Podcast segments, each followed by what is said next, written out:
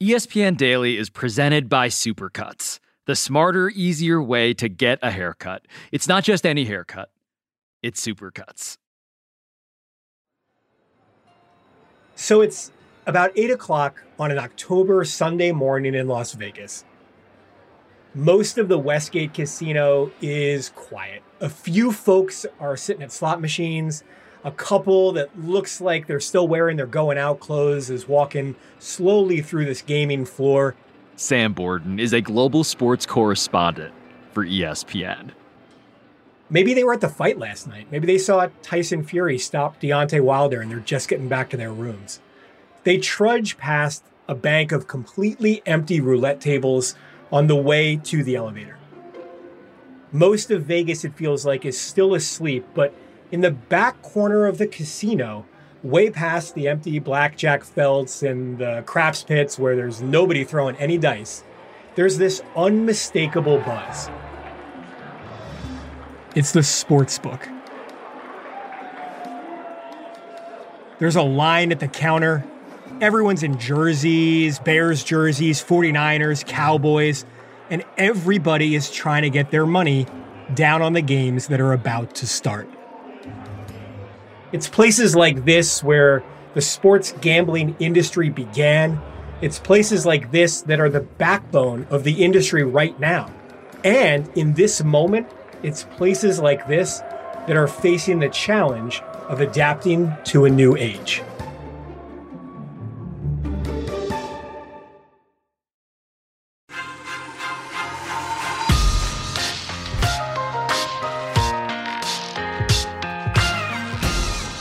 This new age of sports betting is a pretty dizzying time to be alive. For so long, the basic idea of gambling was a cardinal sin to every league and media partner, this dangerous corruption of supposed purity of athletic pursuit. But suddenly, everything has flipped.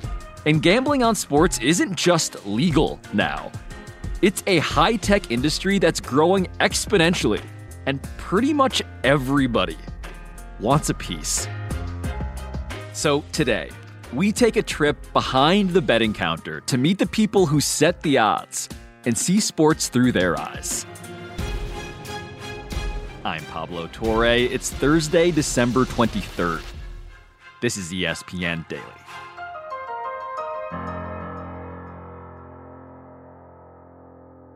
All right, Sam Borden, you are our global sports correspondent. We normally have you traveling the globe, you know, eating exotic foods, covering enormous athletic events. But for this story, we sent you somewhere very different. We sent you to Vegas. And that is because one of the biggest developments in all of sports right now is legalized gambling. And look, if you watch sports, if you consume it, if you read about it, if you listen to it, gambling's already everywhere, right? Like all the betting lines are infiltrating every possible sort of broadcast. They're right on the screen alongside everything else we're familiar with. But I want to try and get our minds wrapped around how this got to be so pervasive. How did this all happen? So, Pablo, it feels a little bit like what you're asking is why is it the case all of a sudden that every advertisement that we see on our phone or on TV is for DraftKings or FanDuel or BetMGM? Is that is that basically what you're going after here? That is exactly right. With FanDuel, you can make every moment of the game mean more. With the latest offer from DraftKings Sportsbook, just bet a dollar on your team, score 150 if they win. Fire up your BetMGM Sportsbook. And step three, showtime. It is a remarkable reality, and it does seem as though all of a sudden betting is front and center if you want to be a sports fan. And I think that, you know, the easiest answer is that all of those ads and the relevance of gambling comes from a US Supreme Court decision in 2018 the Supreme Court will allow states to legalize sports betting. The court ruled that a 25 year old law is unconstitutional. The court struck down a federal law that banned gambling on sports games in most of the country. They struck down a law from 1992 that forbids states from making betting legal. The court said that barring state legislatures from legalizing sports betting amounts to an unconstitutional commandeering of the state legislatures. It's probably not going to surprise you, Pablo, to know that the reason why all of a sudden that law changed has a lot to do with money, which, you know, is, is unusual in professional sports. Now the sports leagues are figuring out how to monetize all this. It's gold. People are going to watch games they have no rooting interest for because of gambling. Once the leagues began to change their tune and say, hey, it probably isn't going to affect the integrity of the game because, you know, gambling's legal in a lot of other countries and doesn't affect the integrity there. And maybe we can figure out how to monetize it. All of a sudden, you saw the Supreme Court rule on that case and the leagues not fight against it. In fact, come to embrace it. So far, 30 states plus Washington, D.C., have already legalized sports betting in one form or another. And you would think that this would undermine the role of Las Vegas because for a long time, Vegas was one of the only places in the country you could actually go and bet on sports. And now that exclusive market is gone. But in a lot of ways, it is still the epicenter of sports betting because it's where most of the people who know how to run this business live and work. And kind of in the same way that while you and I can trade stocks on our computers anywhere, Wall Street is still Wall Street. Whatever happens in the sports betting universe, Vegas is still Vegas.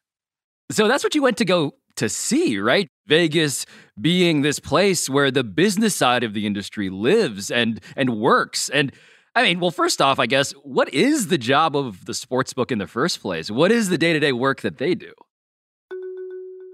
Yeah, Pablo, it's as you would imagine, it's pretty multi-layered, right? I mean, there's one element that's setting the line, setting the spread, setting the numbers that bettors are going to make their choices on. And then the other side is actually taking the bets and deciding what bets to take and paying them out when the bettors win and keeping the money when the bettors lose. So let's say it like this, Pablo. You go into the sports book, you look up at the board, and the Giants are playing the Cowboys, and the spread is Cowboys minus six and a half points. And so you want to bet on the Cowboys. You're a Cowboys fan. So you bet the Cowboys minus six and a half points. Now, if the game ends that the Cowboys win 20 to 14, they only win by six, you lose that bet. But if they win 20 to 13, they won by seven, you win that bet. And in both cases, the Cowboys won the game, but your bet, your wager, your money hinges on what happens as it relates to the spread that the sports book has already set. And then there's like totals bets, which are, you know, that's like what we would call like the over under. You're betting there that say like the Rams and the Seahawks will combine to score more or less than a certain number of points. So what I wanted to do was go and watch a sports book go through the process of setting those numbers or lines because it seemed to me that if we're trying to understand more about the future of sports, gambling is the biggest growth area in the entire business. And while everybody in sports, you, me, everybody knows what a line is, almost no one in sports actually knows how a line gets made. So I and ESPN Daily producer Eve Troeh went to the Westgate in Las Vegas to see. Okay, so you and Eve, you're walking into this huge sports gambling operation. Take me in there. What's it like? All right, so I guess there are a couple of things to understand about the Westgate. First, it is physically the biggest sports book in the world. So there is just tons of space. There are, you know, leather reclining chairs, there's a bar, there's people, there's giant video screens. The sports book at the Westgate is basically the Cadillac of sports books. It's like the place that everybody talks about, everybody knows both from the old days and right now. And the scene inside of it is sort of what you'd imagine. There's a very active bar, despite it being honestly several hours before noon. And then in the front of the room, underneath these giant TV screens, is that long line I was talking about before. And that's where everybody is trying to get their money down on something. Just to the side of that line, before you get to the rack of paper with the day's betting odds kind of in shelves, there's a locked door. And through that locked door, is where we're going today. And so you go from like the glitzy Ocean's 11 Vegas VIP vibe to the back room, Sam, a place I have certainly never been, but this brain trust that lives back there, the business side of things, what is that scene like? It kind of opens into this wider, almost like oval shaped room. There's probably a half dozen people in there. We got a buck 26 it looks a little bit like a miniature NASA mission control. We've got low lighting, low ceilings, monitors on both walls, people sort of hunched over terminals, and they're sporadically shouting at each other. Pro soccer shoes. Getting what? I'm not getting any. In this language that I have to say, for Eve and I, was pretty difficult to understand right off the bat. Joe, move those things. Uh, five cents. Yeah, five cents. And it's pretty clear that the two guys who are basically running the room are Ed and Jeff. My name's Ed Salmons, uh, Vice President of uh, Risk Management. Me and Jeff have worked together. What year, Jeff? 93, I started the IP with you guys. Jeff, by the way, is Jeff Sherman. His Twitter handle, Pablo, is at golf odds, which always just sort of makes me laugh because being responsible for the books, well, golf odds, is actually just a very small part of his work. He and Ed oversee the operation on this very busy Sunday, and they're constantly looking at their screens as bets come in, and other casinos are changing their lines and their numbers, and they're basically speaking another language. So throughout the day, I am constantly asking them what they're talking about. Can you show tell us kind of what you got on your screens here? I mean, like you got a, you got a, quite the setup here. Like looks like four four laptop screens and then sort of a flat thing going on there. I got the tweet deck up, which I'm getting all the injury information from all the beat writers. We've got three tickers here from three different states. We obviously have Nevada, Colorado, and New Jersey, so we're monitoring bets there. Every single bet, every one, they all get vetted by the Westgate whether they're made in person or online in Nevada or New Jersey or Colorado. And now, actually, after we made the trip to Vegas, they even have their operation up and running in Arizona too. All of those bets, all of them come through this room. Got the odd screen up with about 12 different casinos.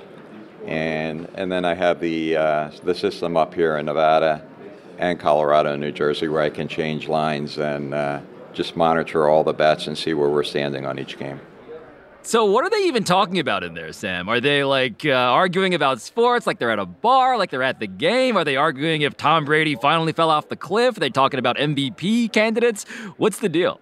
Yeah, I mean, it's actually kind of funny, Pablo. They're, if you listen to them, they're not even really talking about football. Like, there's an occasional, oh, somebody sees something on Twitter, you know, about Tom Brady or about, you know, a big player. But mostly they're talking about their job. They're talking about the market that they're setting for gamblers. Uh, let's see. It looks like we're going to need the Jaguars. First of all, we're going to need someone to win outright. Oh, good point. We're going to need Dallas to lose straight up, uh, the Raiders to lose straight up. For example, did you catch what Ed said his title is? Because it isn't like VP of betting or even VP of sports analytics or something you'd expect for a top executive at a sports entertainment company. His title is actually Vice President of Risk Management, which honestly sounds better suited, right, to someone who works like in an insurance company. And I think this tells you a lot about the nature of the work they're doing. It's kind of surprising, but they're not actually focused on predicting which team is going to win. They're not talking about sports. It's not about being the smartest sports mind or knowing what a team should do on fourth down. So, Sam, I do want to pause here because you just gave us a pretty critical nuance, I think, right? Because what you're saying is that they don't care about predicting who's going to win the game, which is sort of the obvious thing I think you'd imagine that Vegas cares about. Right. Well, I, that's where it gets kind of interesting because who wins and how is the primary focus for fans and even for most of the analysts that are on ESPN. But the bookmakers care about that stuff only in relation to how it moves the market that they've set. The things that you and I might care about going into a game are not necessarily super important at all to these guys who run the Westgate. And so I came across a couple of really surprising examples. One that Ed talked about very early in the day is player injuries. And right now, this is where we're getting all the uh, injury information. Dalvin Cook is out for the uh, Vikings, which has moved the line exactly zero points. So all you running back fans, they mean zero in NFL betting. That seems weird, right? If you're a Vikings fan or an NFL analyst, you care about Dalvin Cook being out. But even though Dalvin Cook is a big name, the NFL is a passing league right now, and running backs just don't matter that much. So, if an enormously influential running back being out, Sam, doesn't actually matter to these guys, which still kind of blows my mind, I admit, what does matter in Ed's world? Well, I guess I guess Ed would probably quibble with the idea that he's enormously influential to start with, Pablo. Right? I mean, that's that's the thing. I think he would say that quarterbacks are enormously influential, and they do matter, especially the top tier of quarterbacks who affect scoring plays all the time. But it's not only quarterbacks the bettors really key on offensive line problems, and the Panthers have all kinds of issues today on the line. And Patriots are another team. I believe they have three or four offensive linemen out, and it's just a total switch around. And that line's gone from like nine and a half down to seven and a half. Right? Like, listen to that. That's a huge swing in the betting line. Originally, the Patriots were nine and a half point favorites, but now, after the news that a number of their starters on the offensive line are not going to play, Ed and the other risk managers have swung the line two whole points away from the Patriots. And it's because offensive line play has a direct correlation to offensive production. In a passing NFL, will the quarterback have time to actually make throws? And when they do want to run the ball, Will the offensive line open up any holes for whatever running back is in there, Dalvin Cook or anybody else, to run through? If not, the offense is done. And since it does matter to the final score, it matters a great deal to the smartest sports bettors. Those are the guys that sportsbooks call sharps. And if it matters to sharps, it matters to Ed. It just shows you how strong that the wise guys believe in offensive line play. It's a huge thing and essentially goes unnoticed. The, the media and the public just like the star names. They don't care about linemen, and that's what the true gamblers care about. Now, something else, Pablo, that true gamblers care about is the weather. You always want to pay attention to the winds. Winds matter. Certain stadiums are more effective to the wind than others, so as we get deeper in the season and the weather starts to change, it's definitely something we pay attention to casual fan will look and see, oh, it's sunny or it's rainy, or they'll look at like the temperature that's listed. But sharps, they know that historically those factors matter way, way less than the wind. There could be no precipitation at all, but if the wind is blowing hard, that makes it harder to pass, harder to kick, and those are the things that materially affect scoring plays, especially fast scoring plays. When you do have differing opinions, do they tend to center around the same things? Well, we each have our own power ratings, so it can that can come into play. But for the NFL, generally, you're not going to find yourself too different.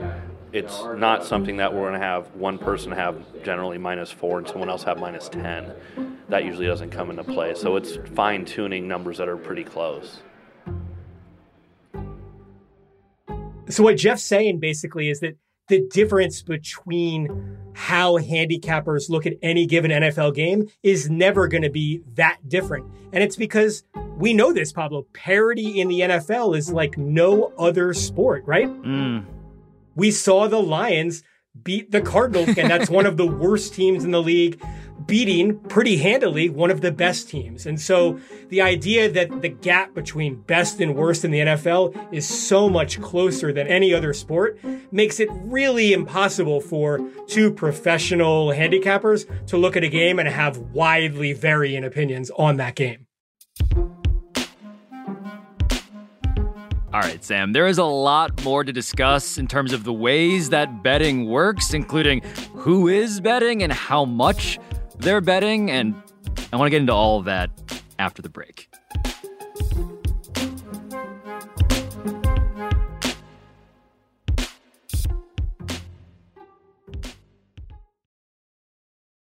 Now let's talk about the play of the week. The pressure to follow up Hpnotiq and Cognac weighing heavy on the team. Hpnotiq was in the cup, blue, and ready for the play. And boom, Añejo Tequila came in with the smooth assist to Hpnotiq's tropical fruit finish. Shaken, strained, poured. It was green and good. The playmaking splash shifted the tempo. Another great cocktail from the Hpnotiq team. every season is Hpnotiq and Tequila season. Hpnotiq Liqueur, Bardstown, Kentucky, 17% alcohol by volume. Hpnotiq reminds you to think wisely, drink wisely.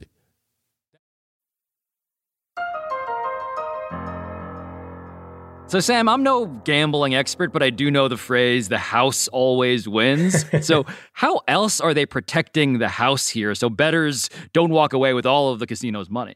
Yeah, well, Pablo, you you nailed it. Certainly, that is that is always the issue in anything related to a casino. They're going to figure out a way to have an edge, and there are a lot of tools that they have at their disposal. And one of those tools came up while we were talking to a pretty new risk analyst at the Westgate. Uh, my name is Giselle Sandoval, and I'm just watching the ticker and making sure all the sports are up to date on the lines, approving bets from multiple states. So Giselle's keeping an eye on bets coming in from Colorado, which at the time of our visit was the newest outpost of the Westgate. People were very new to betting there, and they were betting mostly on mobile apps. How long have you been here at Westgate? About like two, three years, and doing risk like six months. And as we were talking, she got a call about a $20,000 bet on the Steelers and whether the Westgate would take it. You want to take 20000 on the Steelers money line in Colorado? Yes. Where at the window? Yeah. Yeah. The Steelers were playing the Broncos that week, and this bet was coming in from Denver. So tell us what just happened. What came in? Um, one of our players in Colorado placed a $20,000 bet on the Steelers money line. And because we don't have as much volume as we do in Nevada, I have to ask before I can accept it. They know if it's over a certain amount, they got to check in with you guys before they take the bet? Yes. In Colorado, since we just started, we don't have like players' accounts yet. We need to know who it is and get their information. So wait a second here. What is it about that bet in particular that raised questions? Yeah, Pablo, there are a couple things there. Okay, so first she says Steelers money line. So that a money line bet is a bet just on a win or a loss. You're not worrying about the point spread there. That bettor wanted to bet $20,000 just on the fact that the Steelers were going to win by any margin. Okay. So that's what the bet was. And she had to ask for approval for a couple of reasons. First, the size. $20,000 is a lot of money. I have to ask Ed and Jeff and see if they if we can approve it depending on our liability. They decide on all the big bets. I can decide on a ten thousand dollar one, but anything over that I have to ask them. The second thing that's interesting is that because that bet came from Colorado, which is new to the Westgate system, they just came online in Colorado, they don't have a lot of information yet about the bettor. So you heard her mention players' accounts.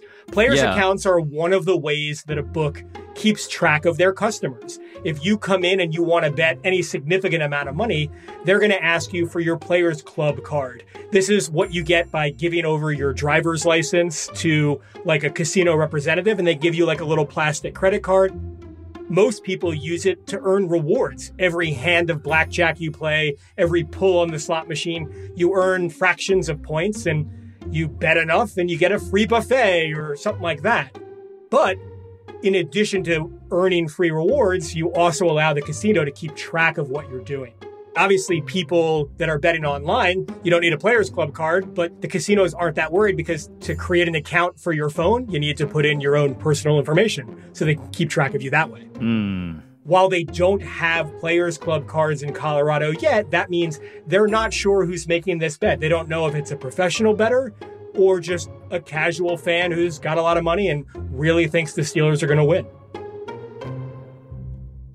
So do they end up taking this big Steelers bet? They do. Just ask them who it is. Like that's what they're supposed to do ahead of time. The bet's fine, Giselle. Take the bet and find out who it is. And it's largely because they have no indication that it's someone with a big edge over them. Typically, professional bettors are betting earlier in the week. The idea that it would come in this close to kickoff doesn't feel like a pro bettor, and so that's why I think they were more likely to accept it.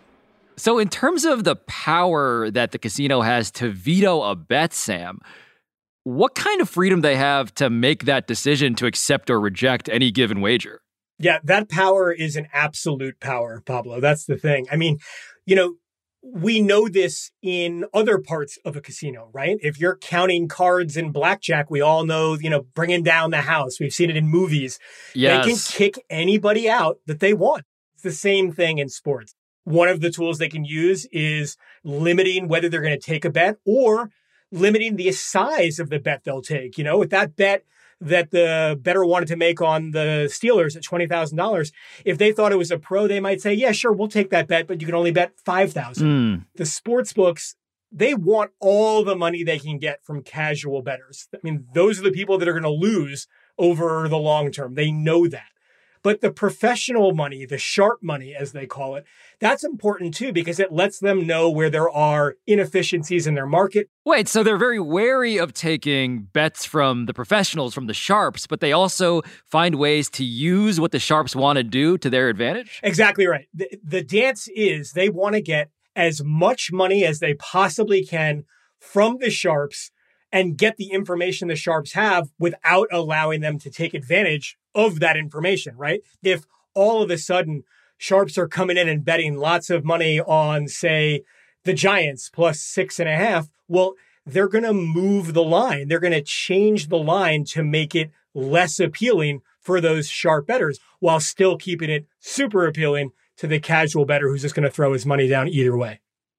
So even if these guys are calm and collected through all of this, and it sounds pretty frantic, by the way, like taking bets, setting lines, tracking these sharps, trying to discern patterns, trying to protect the money at this casino, how does that stuff change throughout the day of an NFL Sunday? Yeah, it's it's actually pretty fascinating, Pablo. Like, you know, it's sort of a steady build. Like I'm standing there talking to Ed and it's getting close to kickoff time. And his screen, the screen that's right in front of him, it starts blinking with all of these different colored boxes. Yeah, look at all the all the public. I mean, this screen is going faster than we've seen it for the last hour. And, and you can also see here in Nevada, you see the parentheses GP, GP, GP. That means general public. Pro bettors are largely out of it at this point. Now it's all GP, as Ed said, general public. These are the fans out in the book slapping their money down on the counter. And they know what the general public is largely betting. The general public almost always is betting for favorites and they're betting the overs. Well, it's more fun that way, right? Yeah, that's what fans want, right? If the over under is 41, they're betting over 41. And so, what the Westgate, what Ed, what Jeff, what pretty much any sports book is hoping for is that there's going to be at least one big upset. Like we saw, Lions over Cardinals, right? Because the general public, they all bet the Cardinals. And so, when a big underdog wins, that makes the day for the sports book you know, we'll be rooting for all these crappy teams, probably the Jaguars. Just the worse the team, the more we root for them. But we just need one to win. We try to put the book in the best position to win. You know, Sam, when you use these words like upset or underdog, I do understand this all better now. I, it sort of reframes it for me, right? Because we always think that, oh man, the Vegas people, the people behind these computer screens, the modelers, they really know who is actually the better team here. They have all of these details. They have a very sophisticated sense of this. But they don't actually seem to care about that, right? They just care about whether the general public likes a team. And so even if they think the general public is dead wrong on that, they're still going to set the betting lines based on what they see the people wanting to bet. Exactly, Pablo. That's exactly right. And, uh, you know, a good example in the NFL is the Cowboys. The Cowboys are a popular team every year. They have a huge fan base and people always want to bet on the Cowboys. And what you're saying is 100% right. In the years when the Cowboys are bad, their spreads, their lines don't always reflect just how bad they are because the books know that whatever number they put out there, the general public always thinks the Cowboys are a team worth betting on. And so they set the lines based on that premise, not on just how bad the team actually is. So, Sam, you had noted earlier how a huge part of the rise of sports betting today is the fact that these teams and leagues all realize now that betting on sports actually is a benefit to them as opposed to a threat to their business. Did you see examples of this when you were at the Westgate? Yeah, Pablo, absolutely. I mean, at the Westgate that Sunday, I look up from those color coded blinking screens and I see that the Jets Falcons game is ending and the Falcons are clearly going to win. And the Falcons have a touchdown. 2.19 to play, and the Falcons stretch their lead to 10. Crazy, right? Like 27 17. The spread in this game, I don't know exactly here, but in many pools, including one that I'm in, three and a half points. So if the Jets score here, they cover plus three and a half. So, what I'm saying to Eve right there is that for most people who don't have any money on the game, even Jets fans, they'd probably turn the game off because it's over. The Jets aren't going to win. But at this point, anybody who does have money on the game is absolutely still locked in. So it's like, yeah, down by 10, two minutes left. The game's basically over from a result standpoint. But from the spread, this is like, you know, Yeah. the, the setup. Yeah, it's, a, it's an adding this other dimension that Mhm. attracts a different type of viewing. You not only get people watching a broadcast until the very end, you get people watching entire games they might not tune into at all because they have money on them. And so, to cater to that audience and grow that audience, the leagues, the broadcast outlets, just like ESPN, and the advertisers, they all feel pressure and opportunity of bringing betting even more inside that big giant tent of sports. Well, we clearly see that growth at ESPN, Sam, to sort of get a little bit meta here. I mean, there's a whole team of our colleagues based there now. They live in Vegas. They do a lot of our gambling coverage. And one of those guys, Doug Kezirian, who hosts the Daily Wager show, I mean, he's been on this show, guiding me through a few small and silly bets on this program. But you went to his house and you found, it seems, another sort of command center for sports betting. Exactly, Pablo. I went and saw Doug and, I should say, his French bulldog, Arthur. What a beautiful coat. Sort of that's gray. I know he is. So it's a really different color. Yeah. Please don't lick my microphone. Like he's got a folding table with multiple computers on it. He's got wires running this way and that. This is the, uh, magic happens. This is where the magic happens. there you Um, go. I just built this thing here. So many different screens hung up on the wall, each with its own cable box. And this is so he can track as many games as possible at the same time. My first question is so we see five TV screens, I see at at least four laptops. Do you spend more on cable and internet or food in a given month? Uh, it's a very good question. My yeah, my cable bill is in the neighborhood of five hundred a month, but I would have to say I spend more on food. But I can't. I have like, let's see, I have probably I think eight cable boxes in the house. So the reason Doug has this kind of a setup is that in addition to appearing on ESPN's betting show Daily Wager, he's also a sharp, that kind of professional bettor we were talking about before, who makes his own projection models for teams. And basically, he sits in front of a dozen screens on a Saturday mining for advantageous in game betting opportunities. The other thing Doug said that I think is really fascinating is that the best comparison for how sports books operate is to think about them as something like the stock market. You're assessing a group of people, which could be the Raiders or a company, right? And how they're going to perform based on perception and projections. And you are basically betting against other people on what the has going to happen in the future. And then the, the bookmakers are brokers, they're brokering a deal. And that's the parallel. So sharps like Doug have accounts at all of the sports books. you know, it's a game of, uh, you know, chicken, really. It's like, how much are we willing to be exposed on and lose? Because they can absorb it. Yeah, that game of chicken that he's talking about, that's what we were saying before, Pablo, right? It's like this dance. The books want to get as much from the professional bettors, the sharps, as they can without bringing their own risk up to unacceptable levels. And so it's a little bit of a back and forth. Like, yeah, we'll take your action. We'll take your action. We're done taking your action. and that's the dance that these sharps like Doug have to go through. And so now I want to go back to the Westgate Pablo because I want to show you how the guys on the other side of that game were doing. All right, let's do that after this break.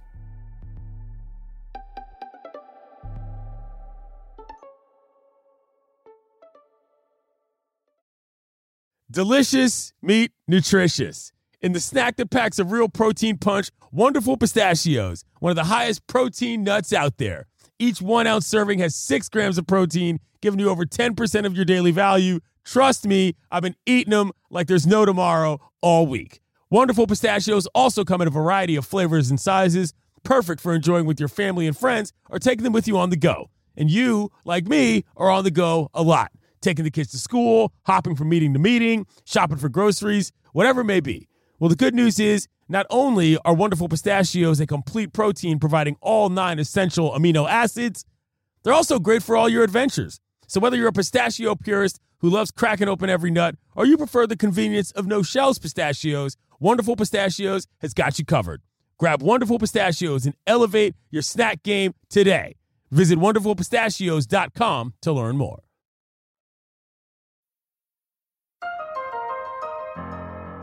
So, Sam, we're back at the Westgate now, where all of the risk analysts are still in their dark, secretive data layer, I suppose, crunching numbers, scanning their infinite screens of spreadsheets. But what's going on out in front where, you know, the general public is?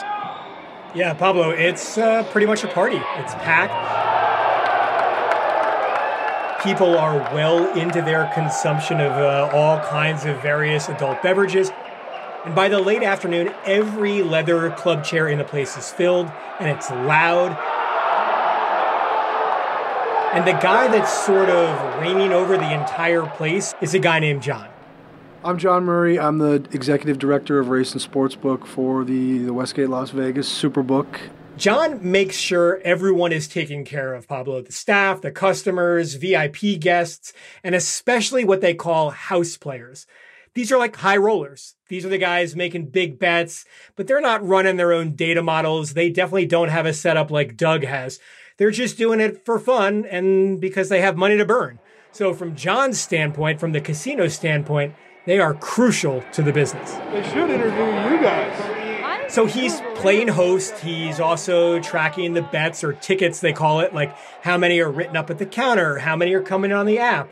It's actually about 70% on the app, by the way. And John is probably the one at the Westgate who most acutely feels all of the new competition. They're playing catch up with DraftKings and FanDuel. And those are the places that have a huge jump on the online market. And part of John's job is trying to get new customers there, and he's trying to keep the high rollers that he has, both in person and online. He's trying to keep them betting with the Westgate. We consider ourselves an industry leader in getting a lot of uh, events up for betting on the menu that no one else has. We get the lines up first. We try to offer fair limits to all of our guests. It's also John's job to manage the sportsbook's relationship to the overall casino bosses. Remember, it's not just the sportsbook. They're running a whole casino with blackjack, craps, roulette, and everything else. We have losing days. Uh, every football season, there's an NFL Sunday where all the favorites cover and the book just gets crushed. As you handle more money and there's more money in these pools, you can also lose more money. I mean, yeah, if we're going to start winning five times what we used to win, when we're in all these states, that means that we're also going to have days where we lose five times as much as we used to lose, and we have to explain why to the to certain people, and it's part of the job. Now, Pablo, before John had this current job, he was a risk analyst like Ed and Jeff. And before he kind of went into the front office, such as it is, he was involved in setting those lines, figuring out what the spreads should be. And so he still leads this big meeting that the whole group has every Sunday. So what'd you go with that? You went with three, Miami three and 45?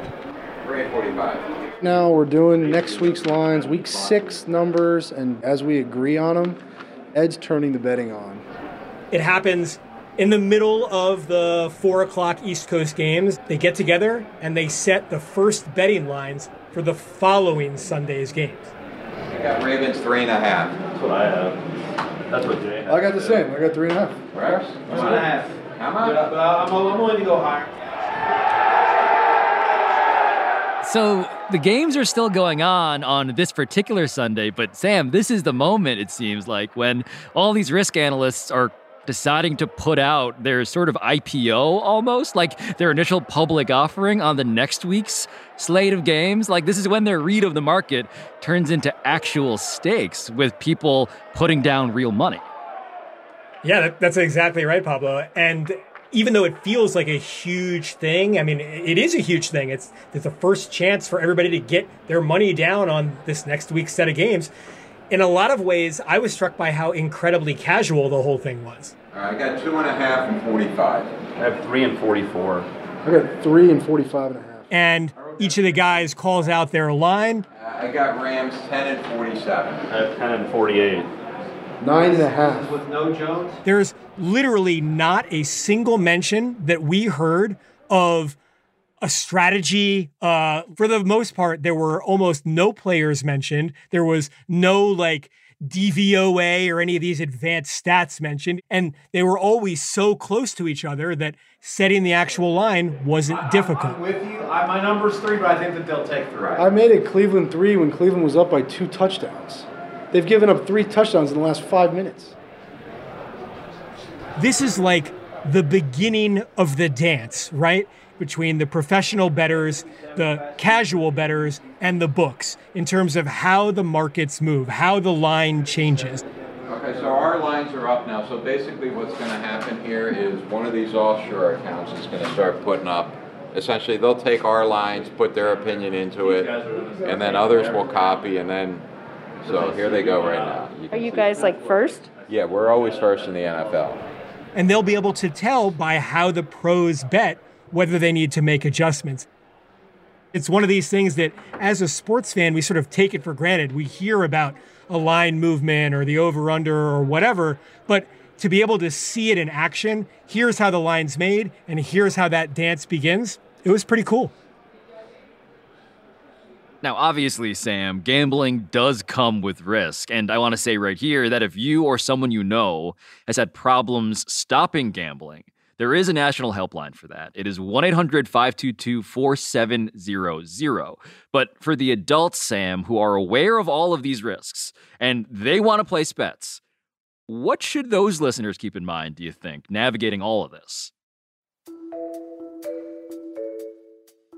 You know, Pablo, I think there's a couple of things that they should keep in mind. And I've been thinking about this a lot.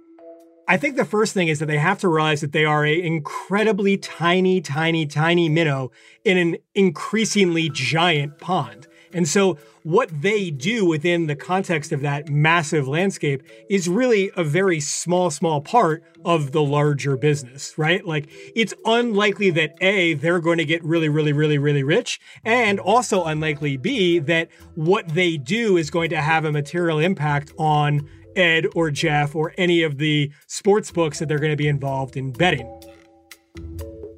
I think the second thing to keep in mind is that it's really hard.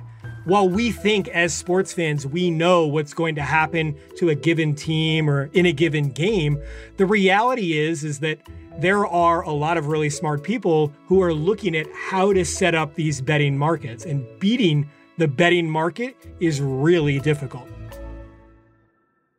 And Doug, our colleague, Doug Kezirian, he gave you another way to look at all this, Sam, not even as winning or losing money. When we were hanging out with Doug, he made the point that a lot of times when casual bettors think about money lost, they get upset. They, they get frustrated about betting on sports. But if they were to think about it as money spent, nobody gets upset once you decide, oh, yeah, I'm going to pay this price and I'm going to go have this experience. To me, there's no difference between going to the bar and having a bucket of beers with your two buddies than there is if you go to the bar and watch a game and you each put in like 10 bucks and have a $30 parlay on something. You literally have a shared experience, a little bit more kind of intrigue on some things, a rooting interest, and then you could all go home. Imagine if you paid your 15 bucks to go to a movie and depending on how the movie ends, you might win a prize. People wouldn't be frustrated if they didn't win a prize, they still enjoyed the movie. That's the different element here. And I think generally a casual bettor would probably have a little bit more enjoyable experience than if they were to get so wrapped up in whether they won or lost money on the game itself. Sam Borden, I figure that this is the point in the podcast where I hit you with like a bunch of puns about Vegas while saying thank you. So instead, I will simply tell you good job. Under, the sharp bettors who took the under, they came through yet again. Thank you very much for having me. I'm Pablo Torre. This has been ESPN Daily. Our show is produced by Alexander Hyacinth, Mike Johns, Ryan Nantel, Mike Philbrick, Andy Tennant, Eve Troeh, Chris Tuminello, and Aaron Vale. Special thanks this week to Andre Soto, Eric Neal, Garrett Lang, Emma Erdbrink, and Jackson Angelo. Now, one more note we're taking a production break through the end of this year. And in the meantime, we're going to queue up for you some of our finest storytelling for your holiday listening. If you're on a road trip, you're running an errand, you're taking a, you know, long reflective walk at dusk, we have you covered. And from all of us here at ESPN Daily, most importantly, we wish you a very safe and very peaceful holiday. Thank you for spending 2021 with us. We will talk to you in the new year.